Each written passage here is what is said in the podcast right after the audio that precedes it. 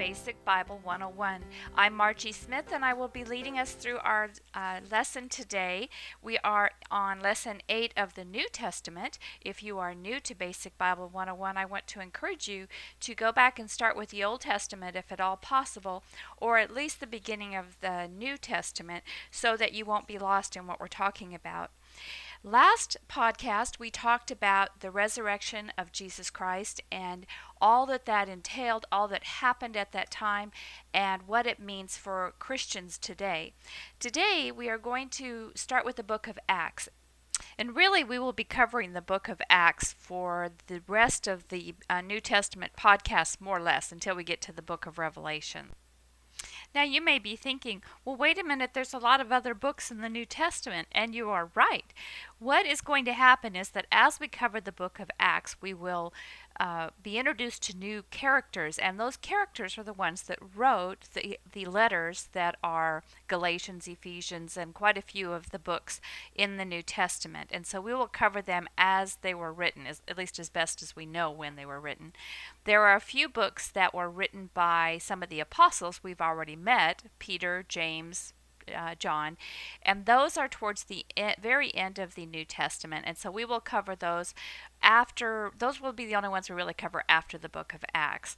So if you have a chance, it's probably a great idea to go ahead and read through all of the book of Acts, but certainly we will be referring to it as we go along covering the other books. For today, we are going to start with the very beginning of the book of Acts. Now, if you remember last podcast, we talked about how Jesus appeared to many after his uh, resurrection and that he ended up in the first chapter of Acts. We see him being taken up into heaven, kind of disappearing behind a cloud, and the disciples are told to wait in Jerusalem for a special gift that's going to be given to them. Now, the disciples do not know what to expect, but they do obey and they stick around Jerusalem. But remember, that's not their home. Their home is in Galilee and up further north. So they remain there and they uh, come together and pray. And one day, while they are meeting together, um, they have this experience. It's this begins in chapter two, and let's begin by looking at Acts two. I'm going to read verses one through thirteen just to give you an idea of what um, is going on. Okay, when the day of Pentecost came, they were all together in one place. Now, let me explain. Pentecost was a Jewish uh, celebration, one of their festivals that they uh, had each year, and it's sometimes called the Festival of Weeks, the uh, Festival of Reaping, the Day of the First Fruits. Uh, it was given a specific day, and it was so many days after um, the Passover, the second day of the Passover. So I think, in fact, it was 50 days because it, Penta for 50, 50 days after the second day of Passover. Traditionally, it was the day that they um, looked back at uh, Moses giving them the law, and so uh, it was a big celebration and also a way of um, uh, giving a uh, offering regarding the first fruit that the fest that the um, harvest would be successful, the crops, etc. So you can see what's going on that the disciples are in Jerusalem at this time. Now, this is another one of those festivals where they travel what they call a pilgrimage festival where they travel to Jerusalem. So people from all parts of the world who were Jews would come to Jerusalem for this event. And as we are seeing here, there um, the disciples are up praying, and let's continue on. Suddenly, a sound like the blowing of a violent wind came from heaven and filled the whole house where they were sitting. They saw what seemed to be tongues of fire that separated and came to rest on each of them. All of them were filled with the Holy Spirit and began to speak in other tongues as the Spirit enabled them. Now there were staying in Jerusalem God fearing Jews from every nation under heaven. And when they heard the sound, a crowd came together in bewilderment, because each one heard them speaking in his own language. Uttering amazed, utterly amazed, they asked, Are not all these men who are speaking Galileans? Uh, then how is it that each of us hears them in his own native language. Now, remember, they have their uh, Jews from uh, Rome, from Egypt, from Mesopotamia. Some of them are Arabs. They are all hearing the disciples preach to them in their particular language. And so this is quite strange for them. They can't figure out who are these men and how is it that they can speak to me since they are Galileans they and they're not schooled. And yet the disciples are just uh, overwhelmed with this um, this ability, this spirit that has just filled them up. Now, there are a lot of questions about this speaking in tongues. That's what um, the religious world now calls this experience the experience of Pentecost of uh, preaching in tongues. In other words, the ability to uh, speak um, different languages that you have not learned. Uh, there are several different thoughts on this, and I'm not going to get into the difference between the different religions and which ones believe this way or that way. Just to say that it was uh, definitely a gift that was used to spread the gospel quickly among uh, people of other countries. And uh, the disciples, these were actually languages that people understood. Paul later talks about, who we'll get into uh, in our next podcast, later talks about uh, speaking in the language of men and of angels. So there are some who believe that that when we have the gift of the Holy Spirit filling us, we will be given the gift of speaking in tongues, which is not a tongue that, uh, not a language. I guess you could say speaking in languages, and it may be a heavenly language. Um, uh, that is for you to decide and, and ask your pastor about in your church or do some more research on. Uh, some people believe uh, that are Christians believe that this gift ceased with the apostles Others believe that is very active even today. Um, personally, I believe that uh, all of the gifts of the Holy Spirit that are given to us, not just speaking in tongues, but all, you know, the ability to heal, which we'll talk about here in a minute, and many other gifts, are the ability to preach and teach the way these guys were able to, um, are given to all Christians everywhere for our time as well. But believe me, it's up to you to research that because it takes some time to kind of um, weigh the different verses and see if this is really um, true. My own personal belief about speaking in tongues is that if you if that is something that you are gifted with and God talks to you about and uh, and allows you to use for His good, then uh, there are also uh, ways to use that gift um, that Paul outlines uh, later on in his book, um, several of his books, but in specifically in First Corinthians. So uh, that is what we talk about when we talk about speaking in tongues. It seems to be quite a mystery because uh, churches that are Pentecostal, and you see where they get that name, Pentecostal, from this speaking in tongues, um, tend to be very outwardly demonstrative of the Holy Spirit. They can experience uh, feelings of uh, immense pleasure, giddiness, able to run around, just speaking in all kinds of strange, langu- uh, strange uh, utterances, and even something they call slain in the Spirit, where you just fall back, just so power uh, overwhelmed with the power of the Holy Spirit. All of that is not something that I personally practice, but I think I am not willing to say that it's not of God. I just think that God works in different ways with different people. But remember, as with everything in Scripture, that we're especially that we see in the New Testament, there are those who proclaim to be Christians and act uh, in ways that Christians would act, and teach things that are not true teachings. So check everything out with Scripture, and uh, for whatever persuasion you end up following, if if uh, as you grow as a Christian, you feel more um, of the Holy Spirit just filling you and, and allowing you to do miraculous things, then uh, find out how to use those gifts that God gives you uh, in a way that honors Him and is does not become a personal um, sense, uh, what would you call, a messenger of, of Satan to actually uh, create pride in you and to, to, create destruction. And even the best intentions can be used in the wrong way.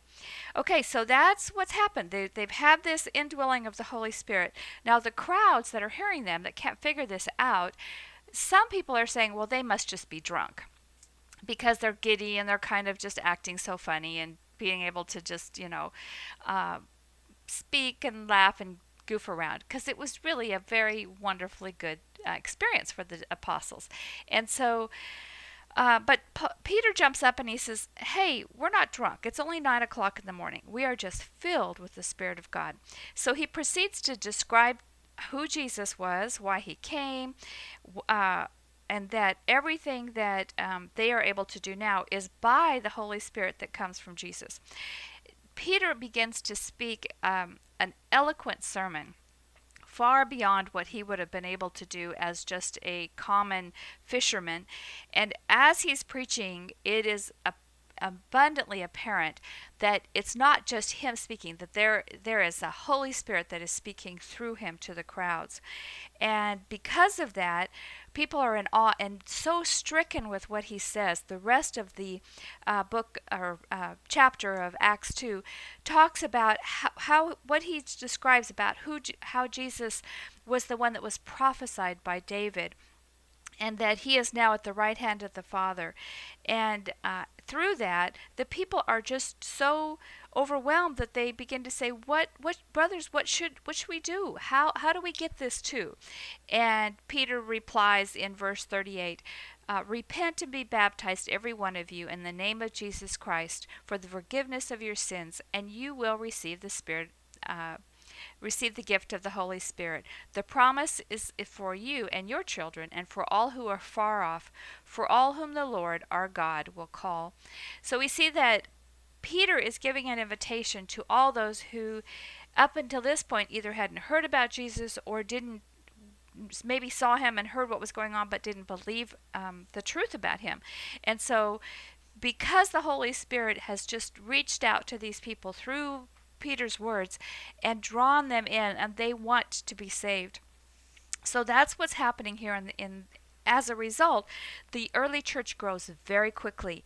Uh, adding to their number really thousands uh, so that they now um, have to come up with some kind of organization and so what we see is that some of the members that uh, joined the church were poor they were from other parts of the country some of them were Jews, and, and as soon as their uh, Jewish family discovered that they'd become a Christian, they pretty much excommunicated them. They didn't want anything to ha- uh, have anything to do with them. Some of them, um, therefore, were just cast out and had nothing. Some of them were fired from their job for believing in Jesus. And so, um, what happens is that the other believers they, they come together like one giant family and begin to share with each other. And so we see in the early church just an abundance of giving and generosity to their fellow believers. Um, when we see this take place, the the people are almost together all the time. It says that daily came together and um, prayed together. Um, verses 42 and 43 uh, say they devoted themselves to the apostles' teaching and to the fellowship, to the breaking of bread, to prayer. Everyone was filled with awe, and many wonders and miraculous signs were done by the apostles. Okay, so what we now see is that these apostles, remember, they're the 12 that Jesus pretty well separated out. Only one of them is missing, which is Judas, who uh, took the money to uh, betray Jesus, and as it turns out, he ends up uh, buying a field and then uh, killing himself in the field. And so, really, there's only 11 disciples, and these 11, which we will refer to as the apostles, they're a little bit separate than all the other disciples that that ran with Jesus. Now, the thing is, the there were many other uh, believers who followed Jesus throughout his entire ministry from the very beginning, and we'll see that here in a little bit when they go to replace the position that Judas had. Uh, because they're they can pick from several different uh, individuals who were part of the early believers, and so uh, we see that. Um, Peter and John are just given tremendous abilities. They happen to be walking along in chapter 3 to um, going into the temple. And as they're heading in there, there's a poor beggar that is lame, and he just sits at the gate. has He's 40 years old. He's been lame all his life and is sitting there. And Peter just comes along and and kind of turns and looks at him, and the man thinks, you know, the beggar thinks he's going to give him some money, and uh, kind of asks him for money. And Peter says, Well, I don't have any silver or gold, but what I do have, I give to you in the name of Jesus. Uh, Christ, rise. And so he helps the guy up. His legs and feet are immediately healed, and he can walk, not only walk, he can run around and dance. And he just goes into the temple with Peter and John praising God for what has just happened to him. Now, if, I don't know if you can even imagine what it would be like to be afflicted with some ailment for all of your life and to suddenly have that ailment healed. But the excitement that overflows from this man is just contagious to the crowd within the temple. And a lot of people are talking about this miracle. And word gets back to the religious leaders, the same ones that arranged to have Jesus crucified. So uh, the early church now is looked at with great suspicion. Um, as I mentioned earlier, as the group, the number of people grew and grew, more people hear about this. They they want to experience the Holy Spirit, and so they come and become believers. And as this is happening, uh, and I mentioned earlier, there were uh, some people who were poor widows, particularly widows, uh, who had no one to care for them would come to the church, and because the people were so generous with each other, um, hoping that they would be able to get some help as well. And so, what they do at the time is um, decide that, okay, we need a little more organization here. First, they replace the position that was held by Judas. They cast lots among some of the men who had been with Jesus from the beginning and choose one named Stephen, who will become important here in just a minute. And uh, he becomes ne- the next apostle. Uh, then they decide, you know what, we need some people who um, are not going to be out preaching and teaching, who were just responsible for organizing the helps that we can provide to the people, to the believers. Uh, so they choose deacons, and that's where you've heard the term deacon. Well, that's what they named these helpers of the early church. And there's been controversy of whether they're just women or just men or, or men and women or, you know, who, who are these? We see some of them named, um, Philip being one of them, and we'll talk about him a little bit later as well. But their primary role is to help out the people. Um, today, deacons have many different roles in different churches, and it depends on which church you're going to, how the deacons function. Some of them are more of a um, governing board, some are more of a uh, ministry board where they reach out and help families in need. Uh, so find out what your church believes on that, or if they have deacons at all, because many churches don't have deacons at all. Okay, and so through these uh, deacons, help was given to people that had need. They were responsible for collecting the gifts from um, believers who were trying to donate and for distributing them. And at the time, there is a couple, Ananias and Sapphira, which we see just a brief little glimpse about in chapter 5 of Acts, who sell their um, property, but they kind of conspire together to just keep some of it, just, just some of the money, and just give the rest which it was fine for them. Mean, it was their money. They could keep it or not give. But they decided to pretend like to tell everybody, oh no, we're giving all the proceeds to the church. Um, so it's a pride issue primarily, and also a, a deception. And so when they come to the early to the church um, deacons or whoever they come to, and uh, make this offering um, the Holy Spirit just tells Peter, hey, that wasn't all the money. And so Peter confronts Ananias, and Ananias says, oh, no, this is all the money. And, he's, and he says, you know, it was your money to begin with. You didn't have to give it, and now you've come and lied to, to the Holy Spirit. So here's the deal. We need to be very careful about lying to God because God knows. And if you think you can get away with stuff, believe me, you cannot. What happens with Ananias is he's immediately struck dead. Boy, severe penalty, I would say. And a few hours later, his wife comes in and she tells the same story, uh, probably looking for her husband, and they say, "Well, hey, the guy that the guys that carried him out of here are going to carry you out of here too." And so she uh, is also struck dead. So there's a great fear of the power of the early church um, leaders, the apostles, um, the deacons, those who through whom God is working.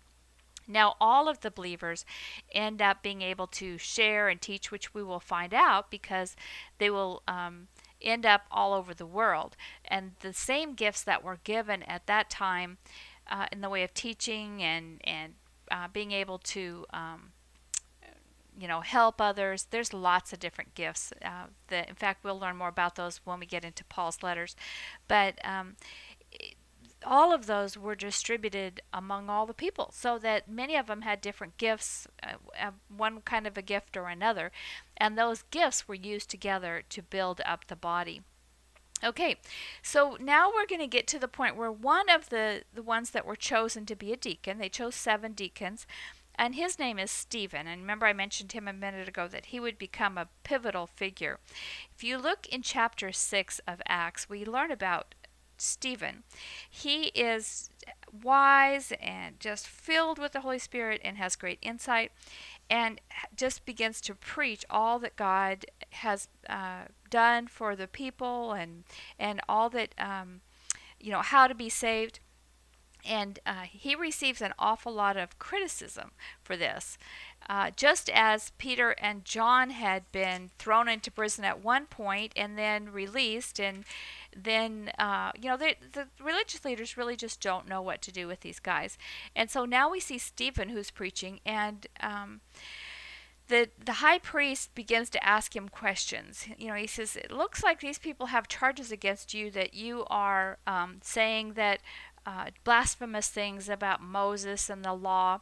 And really, what Peter, what uh, Stephen was preaching was that when Jesus came, he wiped out the law as far as uh, its hold on us, its ability to keep us from God.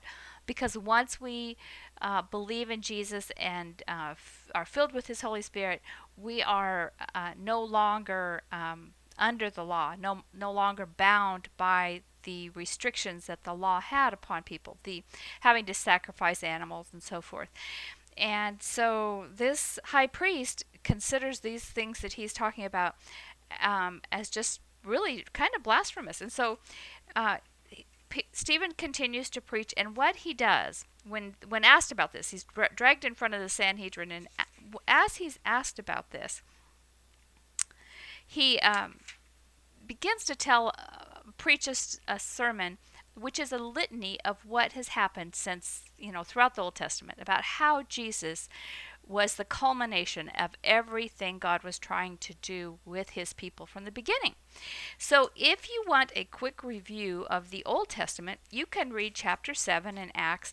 He pretty well hits it on the head, all the highlights. To think that you might have to listen to all those podcasts instead of just reading chapter 7, um, of course, there's a lot of details uh, in the Old Testament, but this will give you a real quick review. And of course, Stephen is preaching this to people who know. They know this.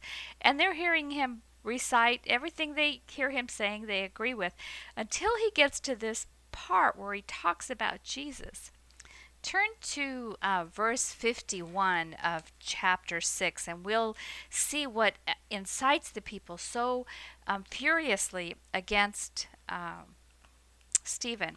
He says, You stiff necked people with uncircumcised hearts and ears, you are just like your fathers. You always resist the Holy Spirit. Was there ever a prophet your fathers did not persecute? They even killed those who predicted the coming of the righteous one. The, here he's referring to John the Baptist. And he says, And now you have betrayed and murdered him, you who, um, you who have received the law that was put into effect through the angels, but have not obeyed it. So what they're saying is that you are responsible for killing Jesus Christ, the the prophet that was to come to bring our salvation. Um, now the the members of the Sanhedrin are at this point beyond anger. They are outraged. But Stephen has a face that's as calm and relaxed. They said it looked like the face of an angel. And more and more, the crowd around him, the Sanhedrin crowd, uh, is dragging him, begins to drag him away, and they cover their ears. They start yelling at the top of their voices. They won't bear to hear this. Uh, it's hard to imagine words that could incite such uh, reaction in people that they were so offended and and mad about what he was saying that they were guilty of sacrificing of um, uh, crucifying uh, the Son of God that they they just won't hear it and so they drag him out and they pick up stones and on the way while they're starting to stone him uh, Stephen just looks up to heaven and says, Lord Jesus, receive my spirit. Then he fell on his knees and cried out, Lord, do not hold this sin against them. When he had said this, he fell asleep, so he died. Um, but his last words were one of forgiveness for the people offending him and uh, that God would uh, receive his spirit into heaven. Now, at the time, there's a young uh, Jewish young man, um, a Pharisee, uh, named Saul. And Saul is holding everybody's coats while they're running off, dragging off um, Stephen, and getting ready to um, stone him. And so he watches the stoning take place. In fact, he is um, so supportive that he begins his own little crusade of going into houses and dragging out people who profess to be part of the way. The way being what they called these new Christians because they lived in a way that was so foreign to the Jews that were there at the time. And so, because they they lived with such love for one another, with such um, compassion, with, so filled with the Spirit that they g- would term them the uh, these were people, men and women of the way. And so, um, Saul just decides that he can't stand this and uh, he is just going to start his own little vendetta against these people. Now, chapter 8, there's a story about Philip. Remember, he's one of the deacons who is preaching in the, uh, up in Samaria, and the Holy Spirit tells him he needs to go down to this other little road kind of along the seashore. And as he's heading that way, he sees a uh, Ethiopian in a, a chariot and the Ethiopian happens to be reading scripture. And so the Philip kind of goes up to him and says, "Do you understand what you're reading?" And, and the Ethiopian says, "How you know how can I understand if no one teaches me?" So Philip proceeds to explain to him the scriptures, all that has been taught about God through the law, and then the culmination of it in Jesus Christ. So the Ethiopian wants to get saved, and he says to Philip, "You know, can I be baptized? And Philip looks around and there's a little puddle of water and he says, Sure. So he baptizes him right then and there. And as soon as he's done baptizing him, Philip just disappears. He ends up, the next uh, thing he knows, he's in a completely different town. But the Ethiopian goes on home and, we presume, shares the gospel with his country back there. What happens as the, the different believers are being persecuted. They're being drug out of the house, like I mentioned, by this guy Saul. So much so that Saul even goes to other cities in the area uh, looking for these people of the way.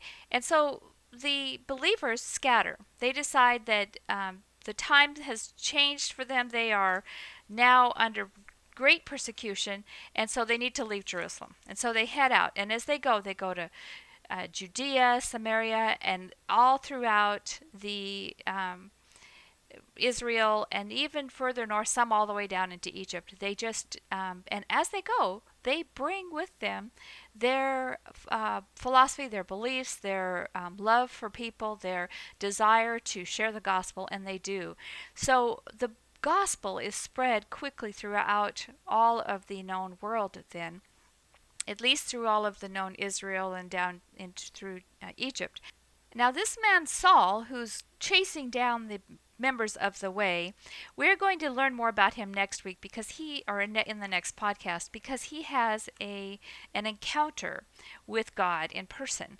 So uh, we see that uh, it won't be very long before he's singing a different song. All right, so things to remember from today's lesson: um, the Holy Spirit is real. And it can change your life. And if you pray and ask God to give you His Holy Spirit, He will. Uh, believers become family. That's why we refer to each other as brothers and sisters in Christ, and and it's because there's a oneness of um, just the Holy Spirit that draws us together. Uh, three, you may be asked to suffer for your faith, as these many of these believers did that were thrown into prison or beaten, and then the believers, because they scattered, um, because of the persecution, the gospel spread throughout all the area. So sometimes when there's hardships and things that happen that force you into a different mode, um, it's because there's something that needs to be done that can only be done um, by you going through this experience. And uh, I'll let the Lord lay that on your heart as He will. So, okay, if you have taken the uh, New Testament uh, quiz, the first quiz over Jesus, which is on the website, then um, there uh, are answers to that question, that quiz, uh, in uh, in the special student section. So I want to encourage you to go to that. Um, other than that, uh, we are going to pause for today and take it up with the next podcast, where we will see this young man Saul um, just really causing all kinds of problems, so much so that people are very much afraid of him. Okay, but until next time, I want to encourage you that if you need some resources, you can find them at the basicbible101.com um, website. There's also a blog if you have other questions and things you want to ask, that would be a good place for that. That can be found at basicbible101.blogspot.com. And of course, you can email me, Margie, M A R G I E, at basicbible101.com. And I would welcome your comments, questions, or whatever. Thanks so much for listening. And until our next podcast, may you be blessed.